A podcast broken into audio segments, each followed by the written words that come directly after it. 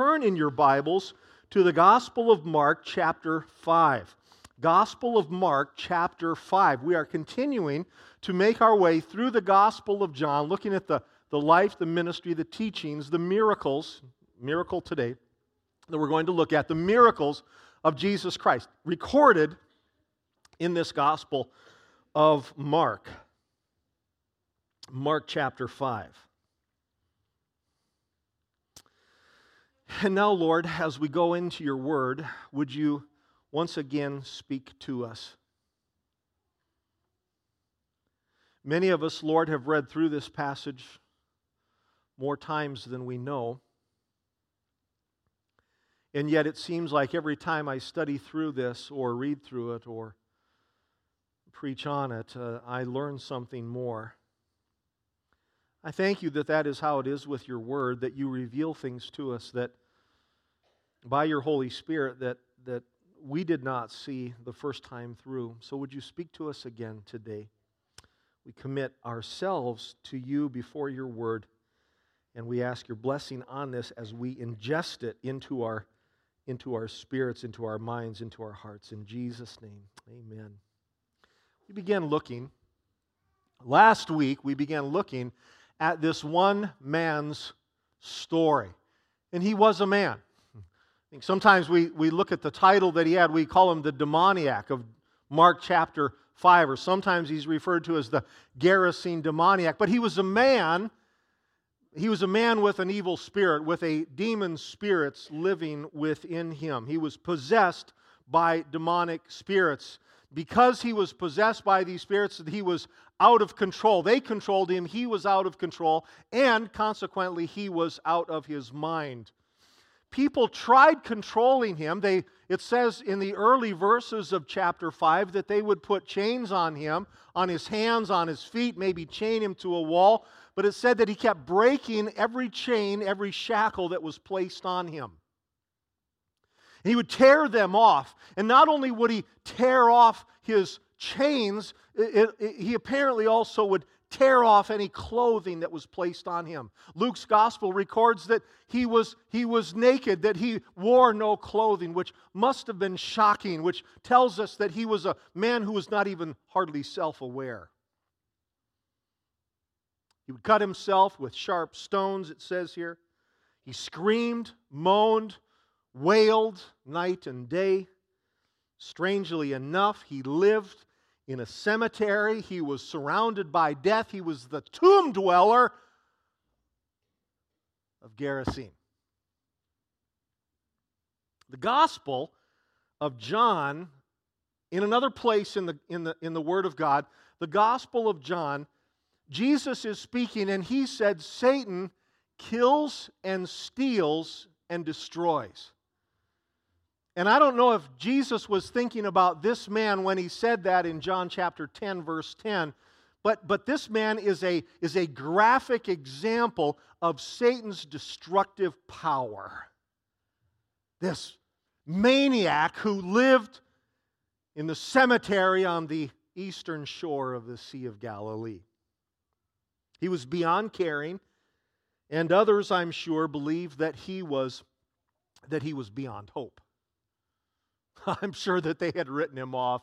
I mean, you can only chain a guy so many times and he keeps tearing them off, but you just, you can only clothe him so many times and he tears off good clothing before you just give up on him. And I, I think that they had. They had given up on him.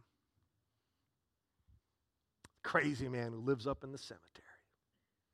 Verse 6 reads this way when he saw Jesus from a distance, he ran and fell on his knees in front of him. That was really the center uh, verse for what we looked at last week. Again, when he saw Jesus from a distance, he ran and he fell on his knees in front of him. We know from later on that the demons were terrified of him, but the man knew that there was something in Jesus, and he comes and he runs to Jesus and he falls before him.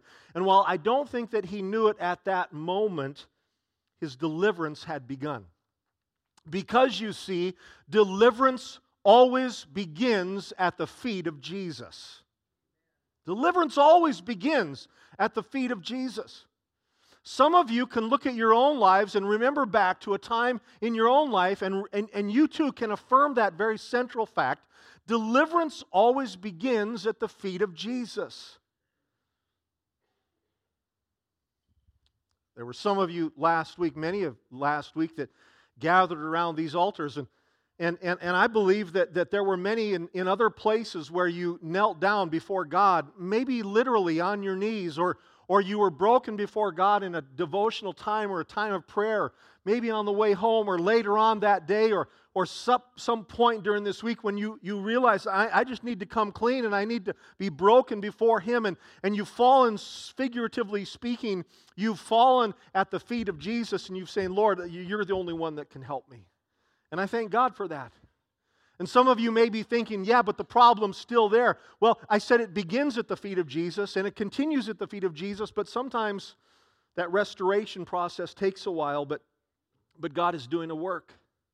I want to be very clear on something. Back to this man for a moment. I want to be very clear on something. This wounded and deeply disturbed tomb dweller did not need a sedative or a psychologist or shock treatment. No amount of big chains or little pills or family interventions would have fixed this man. I'm not saying that those things, all of them or some of them, are bad. I am saying that looking at this man's story, there were certain things that nothing, nothing was going to help him. Nothing was going to fix this man. It was going to be only at the feet of Jesus that this man found his deliverance. There were some things, there are still some things that only Jesus can fix more than we realize. And so often, in, when, when, if we don't trust that Jesus can fix them, then we try and fix them with something else. Or we try to cope with something else. How many people, how many people are right now, they're controlled by something, and instead of finding deliverance at the feet of Jesus, they just try and cope with it. They try to manage it, they try to fix it themselves. And they wonder why it just gets worse and worse and worse. Why it never they wonder why it never gets better because deliverance begins at the feet of Jesus. Verse 7 reads this way, he shouted at the top of his voice. Now remember, he's at the feet of Jesus and he's he's close, but he's shouting. he shouts at the feet, he's, he shouted at the top of his voice, What do you want with me, Jesus, Son of the Most High God? Swear to God that you won't torture me. For Jesus had said to him, Come out of this man, you evil spirit. Come out of this man, you evil spirit, Jesus said to him. Then Jesus asked him, What is your name? My name is Legion, he replied, for we are many. And he begged Jesus again and again not to send them out of the area. I want you to look at this, this text here for a moment the demons were very fearful of torture. It, it, indicates here that they were fearful of being sent away. In Luke's gospel, again, Luke um, adds some things, it doesn't contradict, but it adds some things that are not recorded here in Mark's gospel. In Luke's gospel, he records that the demons said or begged Jesus, Please do not send us into the abyss, which is another word for hell. And I point that out from Luke's gospel because I want you to understand that Satan and his demons know, knew then, and know now what is ahead of them. It's important that you understand that. That Satan isn't like hoping for, you know, a way out uh, of judgment. He's not, he, he knows that that time is coming. But what he doesn't know is he doesn't know when. The demonic, fallen angels, demonic spirits also know that judgment awaits them. That at some point in history, it's all going to end. I believe it could be very, very soon. Glory to God. Bring it on. Maranatha, Lord, come quickly. But it could happen very, at some point in the future. Judgment is going to come to Satan and to his evil horde. So here's what I'm here's here's what we think is happening here. These demons who are within this man see Jesus. They knew who he was. In fact, the demons knew things about Jesus that even the disciples didn't know at this point. And the, the demons who are in this man said, you know, they, they're, they're, they're begging him. Again, again it, it says, uh, uh, swear to God that you won't torture me. And, and, and, and, and, and then they, they asked him not to send them, Uh, Luke's gospel, into the abyss. It, it was almost as if the, the demons in this man thought their time was up, like, like, oh, is it time for judgment already? He's here. The time has arrived. Now, I point that out. I want you to see that, those verses, and understand that background and what is ahead. I want you to understand that. I want you to see that uh, uh, because uh, I want you to see their fear of Jesus and their submission to Jesus. Because this morning, if you are walking with Christ, if the Spirit of Jesus Christ is within you, then you do not need to be afraid of nor intimidated by Satan. Let me say that again. If Jesus is dwelling within you, if you have surrendered your life to Him, then you have no need to be afraid of nor intimidated by Satan. Because Jesus is dwelling within you. Satan and his demons are themselves terrified, not of you, but of him who is within you. A lot of times people say, oh boy, that boy, that, that demonic, that person, they're demon possessed. I don't even want to be around that. Or, or, or satanic uh, power, that just puts fear into me. If you're living for Jesus, if you've surrendered your life to Him, don't be afraid. Greater is He, Jesus, who is within you, than He, Satan, who is within this world. Now, that being said, if you don't have Jesus living within you, well, then be very afraid. Because you're not stronger than the demon. You're not stronger than the satanic power that is operating in this world. But if Christ is in you, you have no need to be terrorized by Satan. It says here that Jesus asked the demon its name. The demons replied, My name is Legion, for we are many. Let me explain that. The word, uh, the word legion really indicates more number than, than name. Um, a Roman legion at that time would have numbered in the thousands. Around 5,000 was, was a Roman legion. So we're talking a large number, a lot of, a lot of people in a Roman legion. So, so we know that it's more than just one or two demons, but there are perhaps even thousands of demons within this man. I mean, this guy was a wreck, but it only takes one, but there were thousands dwelling within this person. Now, I point that out because that would have made no, you know, I don't know why the, I, we don't know exactly why Jesus asked the question because on no other occasion did Jesus ask a demon possessed person what the name of the demon was. On this occasion, he did. The demon says, We are legion. Now, I, you know, I don't think that would have bothered Jesus at all. I don't think Jesus was, uh, uh, I know that Jesus was not intimidated in the least. Because even if all of the satanic horde, if every demon ever created were within this man, this was Jesus that they were dealing with. And all of their power combined could not equal the even one word from the person of Jesus Christ. Again, there's power in our Lord and Savior. This was Jesus the Son of God that they were dealing with. Look at verse 11. It reads this way A large herd of pigs was feeding on the nearby hillside. The demons begged Jesus, Send us among the pigs, allow us to go into them. He gave them, permi- he gave them permission. And the evil spirits came out and went into the pigs. The herd about 2,000 in number, rushed down the steep bank into the lake and they were drowned. I love it. It says, Jesus gave them permission. You see, he was in charge. Jesus was in charge here. Jesus did not enter into negotiations with this, this demon, these demon spirits. He didn't cut a deal with them. He didn't say, All right, by this time tomorrow you're out. He didn't say, I want one third out today, one third out the next day, and one third the last day. He didn't go like that. It simply says, and he gave permission. Now, wouldn't you love to know how he did that? Here's how I think he did it I think he just went like that. This was Jesus that they were dealing with. This was the Son of God. This was the one present at creation. He's the second person of the Trinity. Again, I point this out that if you also have surrendered your life to Christ, again, if He is dwelling within you, then in His name, you have the authority to do what Jesus did. Now, it's important that you, you, you hear that and you understand that. If Jesus Christ is dwelling within you, if you have surrendered your life to Him, then you have the God given authority in His name to do what He did. The very last, we won't, we won't read it, you won't, you won't see it on the screen, but we'll get to it eventually.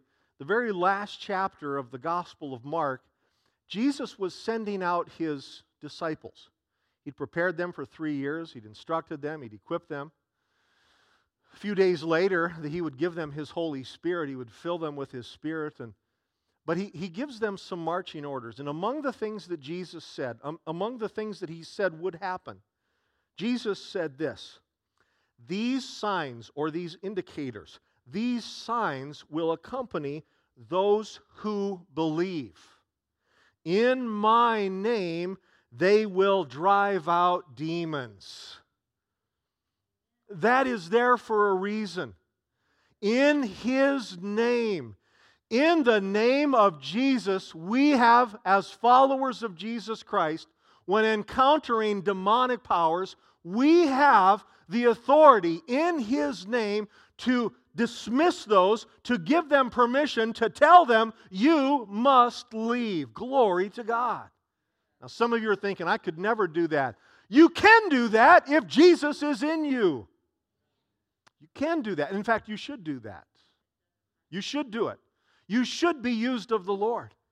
You see, the, the Holy Spirit dwelling within us, especially if we're filled with the Holy Spirit, there have been occasions where some of you can recount, you come upon someone and, and the Spirit, the Spirit of God within you, all of a sudden kind of goes into hyper overdrive, and you're going, man, there's something not right here.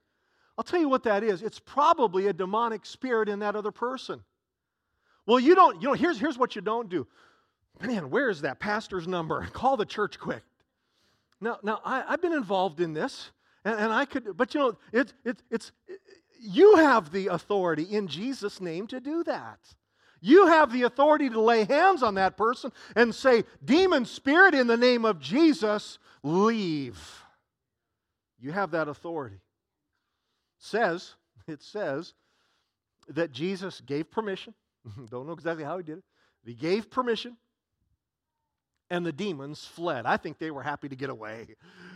Well, we got out of this one. Judgment is just delayed a little bit longer. It says the demons fled. They left the men, the man, and they entered the pigs. This large herd of pigs nearby. As soon as that happened, again, wouldn't this be something to see? Uh, as soon as it happened, Jesus gave permission the demons, without any hesitation, left that man just boom, out of him into the herd of pigs. The pigs, I mean, the pigs were just, I mean, one minute, one minute they're just they're munching some grass or whatever, digging up some roots or something. And and and the next moment they absolutely they're consumed by demons. The, the pigs can't handle it. The pigs go berserk. And the entire herd of pigs, the Bible says, the entire herd of pigs rushed down the hillside into the sea, and every one of them were drowned. What a sight! And I was looking at this and I went, you know what they did? They went hog wild. I mean, it was something else. I've said this before, I'll say it again. This is the first occasion of deviled ham right there. I thought of others, I'm not, but there's a lot there. But uh, can you imagine this sight? What a what a, a, a view this must have been. What, a, what the people who were herding the pigs, I mean, they're just like it, da, da, da, da. and all of a sudden the pigs start squealing. He sees this group of people over there, he but he's herding the pigs, and all of a sudden that pigs just go nuts, and they rush down the hillside, and he's just watching it happen. What were people thinking? No, it must have been an amazing thing to see what happened to the pigs, but don't let what happened to the pigs distract you from what happened to the man. Because it was the appearance of the man that I think was most amazing. Because in a moment, in a moment, faster than Jesus could quiet a storm just a few hours before with three words, just as fast as that, maybe even faster, that spiritually terrorized man was completely, in a moment, in a millisecond, completely set free. Glory to God. Verse 14 reads this way Those tending the pigs ran off. Yeah, no kidding. Those tending the pigs ran off and reported this in the town and the countryside, probably to the owners of the pigs, right? And the people went out to see what had happened. When they came to Jesus, they saw the man who had been possessed by the legion of demons sitting there, dressed and in his right mind. Notice this man. Here it describes him in part. I'd like to actually get a view of him. It would be an interesting thing, wouldn't it? It says he was dressed and in his, we don't know how long it took for the, the pig herders to run into town, get the people. Maybe, maybe within an hour, not very long. By that time they come back, someone has found some clothing for him. They put it on him. And I point that out because it says he was dressed. Listen, what Jesus does on the inside of a person is often seen on the outside of a person. In other words, there was, a, there was an apparent change, there was a, a visible change. And some people didn't recognize him. He had clothes on. Some people didn't recognize him because his face, his demeanor was, was different. It says here he was in his right mind. That doesn't mean he was left brained. It says he was in his correct, he was, he was thinking correctly. He was self aware. Because here's what I think he, well, as soon as the demons left, he went, Oh my goodness, I'm, I'm naked. Oh, what, what are all these cuts on me? Why am I, what, what, why am I in this, in this cemetery? He was self aware. He had a clarity. The terrified look that I'm sure was in his eye was gone. He talked instead of screamed. That day, he moved out of the cemetery, and he was no longer from that day forward surrounded by death. You ever see before and after pictures? Person, they look a certain way. Time passes and you see the after picture. I tell you, no one can do before and after pictures like Jesus. No one can do before and after pictures like Jesus. Ephesians chapter 2 um, was, was written to a, a body of believers, a group of believers, a church in the city of Ephesus many years after this. And what the Holy Spirit inspired Paul to write to the church in Ephesus, I don't think that Paul was necessarily thinking of this man on this occasion. But what he did write essentially describes what this man and others were before Christ. Listen to this Ephesians 2, verses 1 and 2 you were dead in your transgressions and sins. You were, you were surrounded by death, in which you used to live when you followed the ways of this world, and, this is referring to Satan, and of the ruler of the kingdom of the air, the Spirit who is now at work in those who are disobedient. This is the, this is the before picture. This is the, def, the before picture of any person outside of Jesus Christ, but it could have very aptly described this man who's living among the tombs or who had lived among the tombs. This man who is now said. This describes him how he was. This, this man was dead in his transgressions and sins. He, he, he, he used to, the, the ways in which he used to live when he, when he, when he gave himself to the enemy, when, when whatever it was caused these demons to come in, whatever he had surrendered to. This was his way of life. He, he had yielded himself to the kingdom of the air, to the spirit who is at work in those who are disobedient to God. That's the before picture. In fact, that's the before picture of a lot of people. They're out of control. They, they, they've not yielded themselves to Jesus, they've yielded themselves to something, and what they don't realize is in yielding them, themselves to anything other than the Lord Jesus Christ, they've essentially yielded themselves to the enemy. That's what happens. If you're not submitted to Jesus Christ, you're submitted to something or someone else. It's important you hear that again. If you have not submitted your life to the Lord Jesus Christ, then you're submitted to, and you think you're submitted to yourself, you're not. You're submitted to something or someone else. That's the before picture. But listen to this.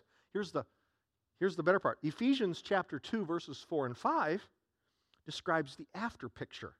But because of his great love for us, God, who is rich in mercy, made us alive with Christ I like that last line. Made us alive with Christ. That's what happened to this man on that hillside on the, on the eastern shore of the Sea of Galilee. Jesus made this man alive in Christ.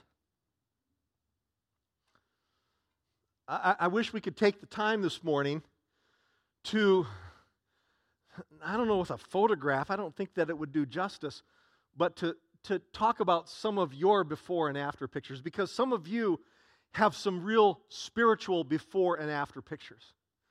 Think of, think of where some of you were when you had not yet su- submitted your life to Christ. Think of some of the, the bondages that you, that you face, some of the life controlling things that were, that were just, just jerking you around in your, in your mind, in your body, in your spirit. But then Jesus came in and the, the picture now is completely different. Glory to God. He, only Jesus, no one like Jesus can do before and after pictures like him. Some of you have great before and after stories how Jesus transformed you from where you were to where you now are. And there are others who are right now I, I want to give you some, some hope. I, I want to I wanna give you some encouragement right now. Some of you are looking at your own lives right now and you're thinking, God, can even God do anything do? Can, can even God do anything with this mess? And, and without hesitation, without any reservation, I say absolutely. Jesus can take you where you are and take you to a place you never thought you could become. Only in Him power in the name of Jesus. I'll give you a small example of this. Um, about 100 years ago, first decade of the 20th century, a great move of God, a real, I guess you would call it a spiritual climate change, happened in the nation of uh, Wales, that small little country just to the, just to the uh, west of England on the British Isles. Great move of God was happening. Spiritual climate change was, was taking place. It came to this nation. Um, tens of thousands of people came into a living relationship with Jesus Christ, and their lives were dramatically changed, right? Because it was, it was obvious that their lives had, that Jesus had done something because their lives changed. Now, Wales is a coal mining country, very big in coal mining, and many of those whose lives were transformed were coal miners. Yet, in the months following um, their conversion, in the months following this tremendous move of God, um, the work in the coal mines was diminished. Which seemed kind of contrary because now many of them were showing up for work. They weren't hung over, they, they weren't running off, and, and, they, and they, they were, in fact, they were working harder, but the coal production had gone down and they couldn't understand it. it. It was taking more time to remove the same amount of coal, and the owners of the mines couldn't understand why. Finally, they, they realized what had happened. Finally, they, they realized the small mules who, that were used to pull the coal carts had become accustomed to being commanded by the curses and the swearing of the miners. But when the miners came to Jesus, he began, began changing everything about them, including their language, and, and, and the mules weren't responding the way that they had become accustomed. Glory to God. Listen, when Jesus transforms a person, even the mules see the difference. Glory to God. You understand, Jesus does not just change your eternal destination, He changes your life. It's not that I've been rerouted from hell to heaven. Thank God that He does that. But there's more than that. He changes your life right now. I like what one guy said. He said, Jesus turned water into wine. He did even better for me. He turned booze into groceries when I came to Jesus. He turned sinners into saints. And, and, and, and it's not always like that. Uh, sometimes it takes time, but He continues to change us.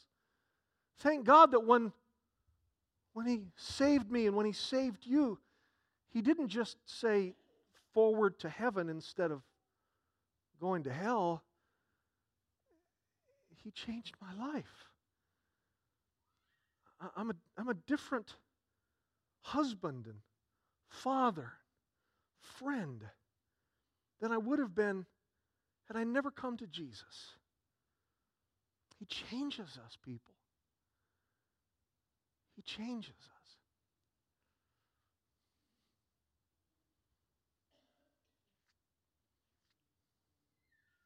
Some of you, some of you, He desires to change. No, excuse me. Let me, let me rephrase that.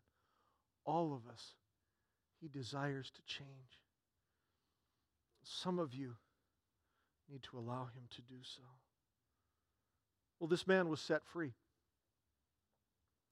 He was set free. In fact, verse 18 tells us as Jesus was getting into the boat, the man who had been demon possessed begged to go with him. I want you to see it. Remember, Jesus, Jesus was. Uh, Jesus was uh, there for just a short time. He had probably, he and the disciples had probably been blown off course by the storm in the end of the previous chapter. They probably had not intended to go to this region, but God had a plan, and uh, uh, Jesus had a plan, and Jesus knew that there was a man on that shore that we n- would have never met, and so we're going to go there, and, and so the man's changed. He gets back in the boat probably go back to the original destination. But this man responds. He gets into, as Jesus gets into the boat, the man, now formerly demon possessed man, begged to go with Jesus. And I get that. I totally understand that. He wanted to become one of Jesus' disciples. That's understandable. We sang the song earlier this morning, I want to be close, close. This guy could have written it. I mean, as I'm listening to this song this morning, I'm thinking, the demon possessed, he didn't write it, but he could have. Listen to this. I want to be close, close to your side. So heaven is real and death is a lie. I want, this is a man who had heard voices, but he, he says this I, I want to hear voices of angels above singing as one. I want to be near, near to your heart, loving the world and hating the dark. He'd been in the darkness, so he hated it now. I want to see dry bones living again, singing as one. Hallelujah. the mountains shake before you, the demons run and flee at the mention of the name King of Majesty. There is no power in hell or any who can stand before the power and the presence of the great I am. That's the, that's the Savior we serve, people. And this man, he wanted to become a part of this. So he's, he's begging Jesus, he's asking him, he says, can I, can I come with you? Can I be a part of this? He begged to go with him. But verse 19, Jesus said this, did not let him. It's Jesus did not let him, but he said, Go home to your family and tell them how much the Lord has done for you and how he has had mercy on you. So the man went away and he began to tell in the Decapolis, that's a region, how much Jesus had done for him. And all the people were amazed. This man, what we little we know of the rest of his story, we know this. He went home and he told his family, I'm sure he did that because that's what Jesus told him to do. But here's what I also think happened. And then anyone who would listen, he told them what Jesus had done for him. Anybody who would listen, everyone he could speak to, he would tell them, Listen, this was my before picture. Let me tell you what Jesus has done for me. He told them what Jesus he told them what Jesus had done for him, but he also told them what Jesus could do for them. Now, this is very important. Listen carefully. It's one thing to tell someone what Jesus has done in you. But we need to take it a step further and tell people what Jesus can do for them because they're facing some things that are life controlling. Now, did everyone listen to this man? Of course not. Some rejected him. Some shook their head and said, You're still crazy. But I know some did. Because some remembered who he was before, what he'd become, the demon possessed man, and they saw a marked difference. Now they could they, they saw the restoration. See, some did. I'm thinking that some of his family became followers of Jesus Christ. Perhaps someday we will meet them in heaven. But some did. You see, it's hard to look, or rather, hard to overlook the changes done in a person who has been set free. See, I point this out in this, this last text here, verses 19 and 20 that you see before you. It's very important that you see those because that's really where many of us are. Fellow believer, if you have surrendered your life to Jesus Christ, you have no need to fear nor be intimidated by the enemy. If you are a follower of Jesus Christ, then you have the God given authority to, when encountering spiritual forces, you have the authority to speak against them in the name of Jesus. But, fellow believer, there are also people you know who are bound by something. Not just demons, but bound by something. Something is controlling their lives, whether they'll acknowledge it or not. But deep down, they want to be free. They don't know yet that only Jesus can set them free. But you and I have a holy, holy responsibility to do what Jesus told this man to do. Go home to your family. Go to those people who are close to you. Tell them what Jesus has done in your life? Do the people around you know what Jesus has done in your life? The people that you work with, the people that you are closest with, your friends, the people that you regularly connect with, that, that partner in a business, that classmate in a, in a school, do they know of what Jesus has done in your Have you told them? Have you simply told them, man, let me tell you my story. I used to be bound by this. The enemy used to just have a heyday in my life because of this. But let me tell you what Jesus did in my life. And you just share with them.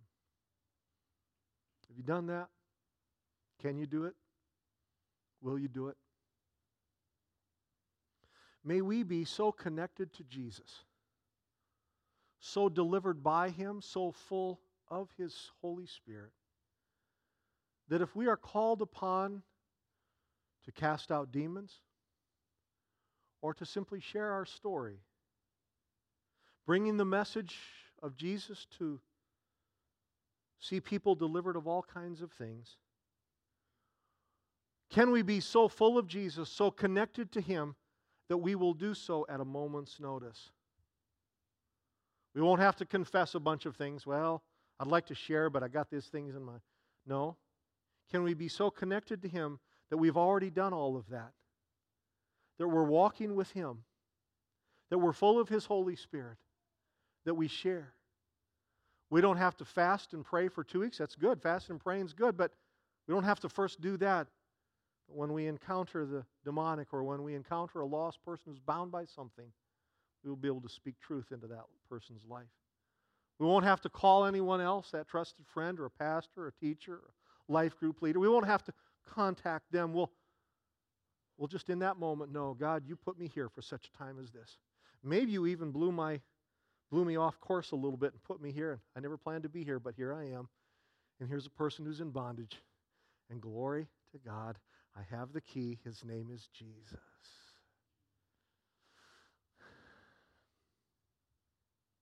Go home and tell your family.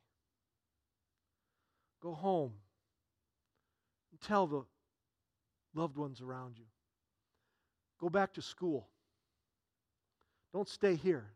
These, these altars are going to be open here in a few moments, but, but don't just stay here and say, I just love it here. I just love the presence of God.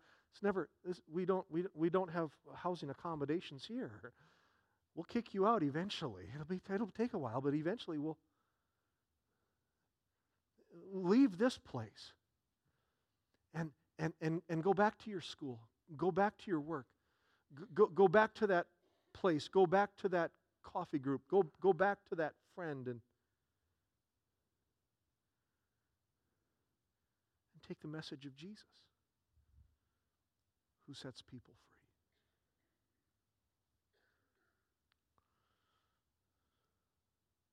Would you bow your heads with me, please? Thank you for this man's life, Lord. Someday we will meet him, and I look forward to it. Now, Jesus, as we, in a few moments, some gathering around this platform or gathering around these altars, rather. Others making their way out. Lord, eventually, when we all leave, we're going to go someplace restaurant, a school, a home. We're going to encounter people in bondage. There are thousands. Thousands just within a, a few miles of this spot. we're going to encounter them.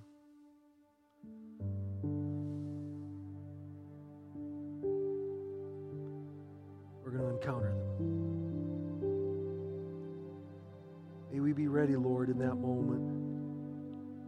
May your Holy Spirit bring these words back to our hearts. And may we, in that moment, do what this man did. Told anybody and everybody what Jesus had done for him and what Jesus could do for them. So, Lord, would you empower us? I know that you would, you will. That's why you gave us your Holy Spirit. So maybe I shouldn't pray, Lord, will you empower us? Because I know that you will. Would you would you give us a kick in the pants, Lord, to get us out there to do what you've called us to do. To not give in to the fear of man, wondering what they'll think of us. To not give in to the fear of sharing you. To not give in to the fear of what might happen to us. May we not give in to those fears, but rather in faith, may we do what you've called us to do. Thank you, Lord. I thank you for the before and the after pictures that are represented here. With your head bowed, please, continuing in prayer, I, I want to pause for just a moment. Is there anyone here who uh, you, you, you are not yet a follower of Jesus Christ? You've not yet surrendered your life to Him? Um, or perhaps you, you feel like you, you may have remembered something, but it's been so long since you've been really close with Him, and it's almost as if you just want to say, I, Lord, I, I want to come back to you. If that's you right now, with no one looking around, would you just lift up your hand and lift up your eyes and catch my eye. I want to pray with you. Is anyone here that would just do that and say, Yeah, that's me. I, I want to pray with you, Pastor? Is there anyone here? Thank you. And back. Is there, is there anyone else? Looking in the balcony, is there anyone? Anyone else here on the main floor? Thank you. Right here. Thank you. A couple of persons raised their hand. Let's just pray right now. Lord Jesus, I, and, and, just, just, just pray this, just pray this real quietly to yourself. Just, just pray this. And if you pray it in faith, believing, then God's gonna, then He's gonna welcome you back. Lord Jesus, I thank you for speaking to me today. Thank you for saving me. Thank you for dying on that cross for me.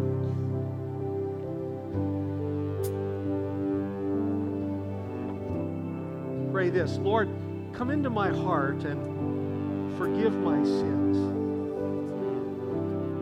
I surrender my life to you. I want to be completely yours. I can't fix myself. I can't mend myself, but you can. Thank you, Jesus, for changing the very deepest part of me. Thank you for saving me this day. Thank you for the change that is beginning right now, that will not end, but will continue. Help me to tell someone else what you've done in my life. Thank you, Jesus.